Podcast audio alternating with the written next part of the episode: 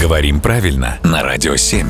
Володя, доброе утро. Доброе утро. Прям до чего меня радует новые модные выражения. Тебе, мне кажется, понравится вот это. Не быть в ресурсе. Мгм. Может быть, слышал? Слышал, да. Знаешь, я не дома, я не на работе, я не в ресурсе.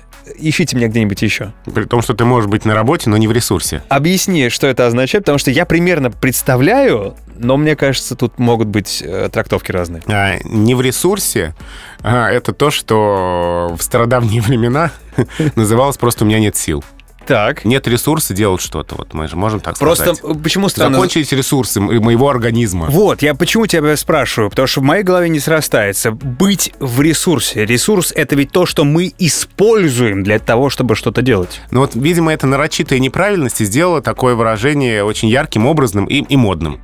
Вот сейчас два таких выражения с предлогом «в». В моменте Ага. и в ресурсе. Ты где? Я в моменте. А я в ресурсе. А ты в ресурсе. Ты можешь быть в моменте, ты можешь быть не в ресурсе. А может быть в ресурсе, но не в моменте. В моменте ты не в ресурсе, это переведем на нормальный русский язык. Сейчас у тебя нет сил. Но ты ощущаешь происходящее очень конкретно. Да. Здорово, спасибо, Володя.